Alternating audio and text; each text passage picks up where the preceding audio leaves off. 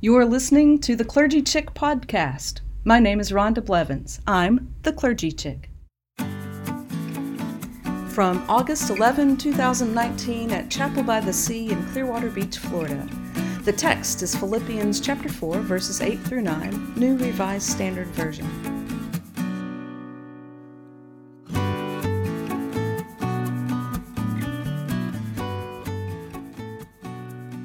Finally, beloved, whatever is true, whatever is honorable, whatever is just, whatever is pure, whatever is pleasing, whatever is commendable, if there is any excellence and if there is anything worthy of praise, think about these things. Keep on doing the things you have learned and received and heard and seen in me, and the God of peace will be with you.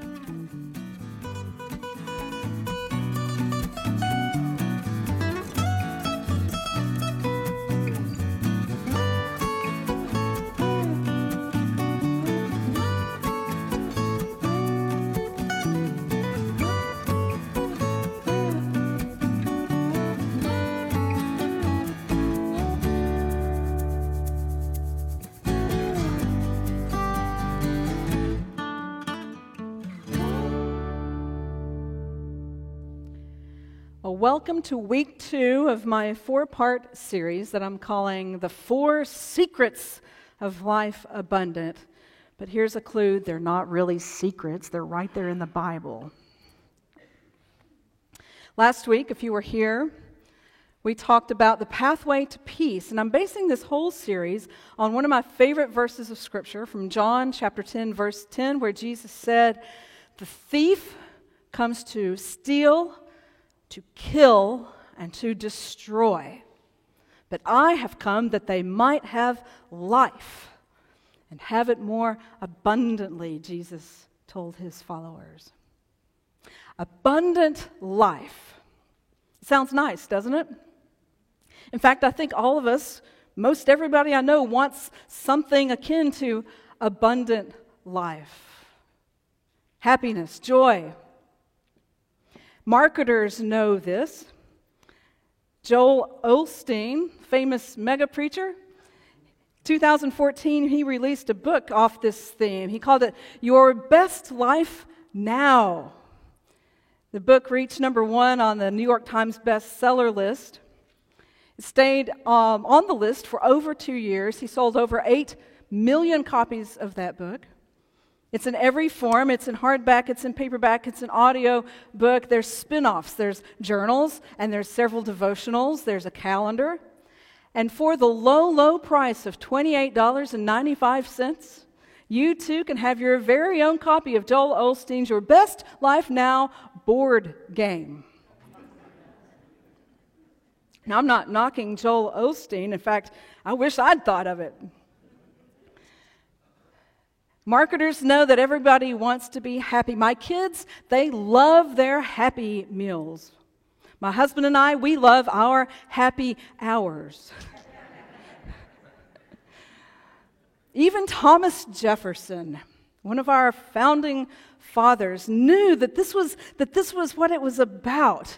How did it go in the Declaration of Independence? He appropriated this most famous line we hold these truths to be self evident that all men are created equal, that they are endowed by their Creator with certain unalienable rights, that among these are life, liberty, and the pursuit of what? Of pursuit of happiness. Everybody wants to be happy. And so last week we talked about the pathway to peace. And I suggested that a pathway to peace is to banish worry and embrace peace. And this week we're talking about the journey to joy, that kind of enduring happiness, not a fleeting feeling, but a, a lifestyle of, of joy. And I'm basing it off of continuing to base this off of Paul's letter to his dear friends in Philippi. So last week, I'll, I'll remind you because these, these are short passages here. So last week, Paul said, Rejoice in the Lord always. Again, I will say, Rejoice. Let your gentleness be known to everyone. The Lord is near. Do not worry about anything, but in everything, by prayer and supplication with thanksgiving, let your requests be made known to God, and the peace of God, which surpasses all understanding, will guard your hearts and your minds in Christ Jesus. And then he goes on to say, the passage for this week, I'm calling this the journey to joy. He says, Finally, beloved, whatever is true, whatever is honorable, whatever is just, whatever is pure, whatever is pleasing, whatever is commendable, if there's any excellence and if there is anything worthy of praise, think about these things. Now, think about the situation from which Paul is writing. He is not hanging out on the beach on the coastline of Greece. He's not up on some mountaintop retreat. Do you remember where I told you last week Paul was writing from? He's writing from prison. He's writing from prison. And yet, of all of his 13 letters that we have today, they say that the book of Philippians, the letter to the church at Philippi, is his most joyful book. That in some way or form, he references joy in some form or fashion 16 times. This is a happy letter. Did Paul choose his circumstance? Did Paul want to be in prison? No. But he's choosing his attitude. And so I want to suggest to you today that though you may not choose your circumstance, whatever it is you're dealing with now or whatever you deal with tomorrow or next week, you may not choose that. That's how life goes. And though even though you might not choose your circumstance, you still have choice within that because you can choose your attitude few years ago, a dear friend of mine, she was a parishioner at my previous church. She went to the doctor, and the doctor came back and told her that, well, there's a little spot on your pancreas. This friend of mine just oozes joy. She didn't have a beautiful upbringing. Her mother was not a great mother. But she was one of those people you love to be around because she was just always joyful, not happy, not the insincere sort of happiness that people fake being happy. You can tell the difference, right? No, this was, she was sincerely joyful. And after the doctor found this spot on her pancreas, she posted on Facebook, and I kept this. Here's what she wrote. She said, Dear friends, thanks to many of you who are already lifting prayers on my behalf. With many silver linings to report, despite this time of uncertainty, a tumor has been found on my pancreas. We are still in fact finding mode as doctors determine more information and a course of treatment. I am a cancer survivor. This is a little more frightening, but at the same time, I feel wrapped in God's care and goodness. I have found Him to be very present and reassuring. Stuart, that's her husband, Stuart is learning to cook just in case he has to take charge. And that has brought such joy. I feel like I'm watching a play, she writes. He's been precious and supportive, and we ask for your prayers and positive thoughts, and we send you all a big hug of thanks. Paul didn't choose prison, and Renee certainly didn't choose to have a tumor on her pancreas. But both of them, somehow, despite this terrible circumstance, they chose joy. A few years back, my youngest son, when he was just an infant, I don't know, five months old. How is it when babies learn how to roll over? Four or five months old, maybe? How, how old? Is that about right? Okay four or five months old, he had just learned to roll, right? Before that, he had little choice in his circumstance. He ate what we fed him, and he would stay where we put him. But now he could roll. And so I uh, was home with him by myself, and I had to take a shower. And I did one of those showers, you know, that a, a young mother of an infant takes. It's like 30 seconds. You're like, all right, you got to get out. I had placed him on a floor, on the floor on a blanket, you know, with this little thing up above him, little toys.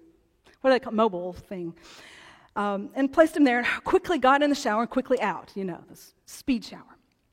When I got out, I came to the room where I'd placed him and he wasn't there. And I freaked out. Ah, he's not here. And I walked to the next room. And what do you know? But that little bugger had rolled all the way into the next room.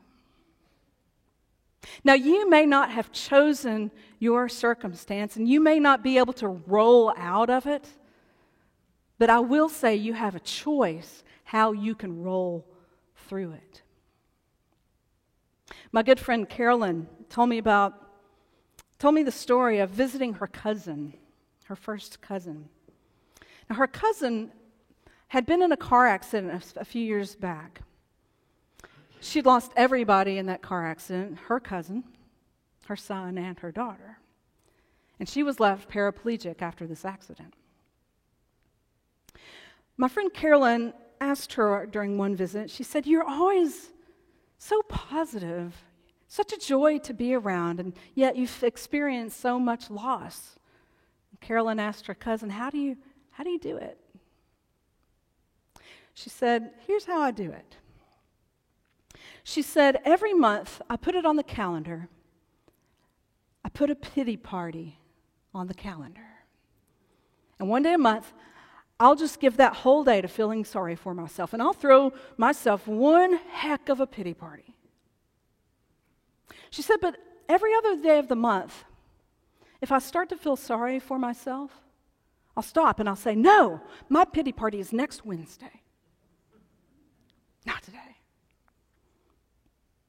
My friend Carolyn tells me she's just such a joy to be around despite her circumstance. Why? She's made a choice how she's rolling through this circumstance she would have never chosen.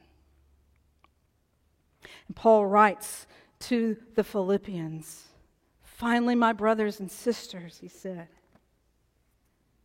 whatever is true, whatever is honorable, whatever is just, pure, pleasing, commendable, excellence, if anything is worthy of praise, think about these things, he writes. Back to Thomas Jefferson. Thomas Jefferson studied philosophy. He was a fan of Epicurean philosophy, and one of the truisms he gleaned for himself out of his studies of philosophy, he wrote in a letter to a friend. Here's what he wrote Happiness is the aim of life, virtue is the foundation of happiness. Virtue, like whatever is true, whatever is noble, whatever is right, whatever is pure, lovely, admirable, virtue, the foundation of happiness. So, my friends, my question to you today is what you thinking about? What's in your mind? Who's gotten in there? What's gotten in there? Is it pure? Is it true? Is it noble? Is it honorable? Is it praiseworthy? If not, I would suggest you reconsider your sources. Here's a pro tip. A few months back, I decided I would stop watching Okay, I, I, I put it, let me back up. I decided I'd not turn on cable news. If my husband turned it on, I would be in the room. I decided I would stop turning on cable news and instead I would read all of my news. And you know what that's done for me? I'm, I'm happier. I am happier not watching cable news. Let's face it, and this is just a little bit of, of relevant reality in order for them to stay online, they have to sensationalize the news, don't they? They do. And yet, I know people who, who can't be in their home without having cable news on. So here's my challenge for you give it up. Read your news.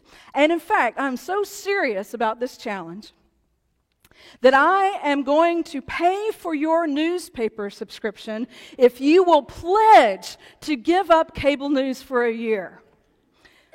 I've got the pledge forms right here. It's our logo, Chapel by the Sea. Cable News Pledge. I, has a line for your name, choosing to be of sounder and more joyful mind, do hereby pledge to turn off cable news and talk radio for one year, beginning, here's the date, line, there's the line, so that I will rem- te- remain informed regarding current events. I will read reputable news, including, here's a newspaper of your choice, to which the annual subscription rate is, here's the amount. By this I am choosing joy joyfully. And there's your printed name, your sign name, and the date. Who wants one? You can read the newspaper. You have to turn off cable news. You have to turn it off. I'm serious. I, I, I, I ain't joking. I uh, well, there's national newspapers, aren't there? I've got a. All right, all right. Teddy, maybe you can help me out. You, you pass those out for me, Teddy? All right. Uh, if, there's, if you need more, I'll do, uh, and, and, and I'll pay for your newspapers. Local news, there's one local newspaper, and there's nat- all kinds of national newspapers. We'll have them out in the narthex. You're laughing. I knew you would, because I'm a little crazy every now and then. I really believe that cable news is bad for our health. And I really believe that it's the antithesis of what Paul is talking about in his letter to the church at Philippi. Cable news, whatever is pure. Cable news, whatever is true. Cable news, whatever is, what else does he say? Commendable. Cable news, excellent. Cable news, worthy of praise. Cable news, yeah, just, honorable. If you have to have some noise on in the house, turn on some beautiful music. Here's an idea. Friends, this is one way. It's not the ultimate way. Nobody's making you do this. It's an invitation, it's an experiment. If you choose to join me in this, let's talk about it later. But follow the advice of the Apostle Paul. Be careful what you put in your mind. It has an effect on your well being. Don't believe me? Ask doctors. There's studies beyond studies on this. Whatever's pure, whatever's true, whatever's honorable, whatever's good, whatever's right, think about these things, he writes. Can we do that? Can we choose joy?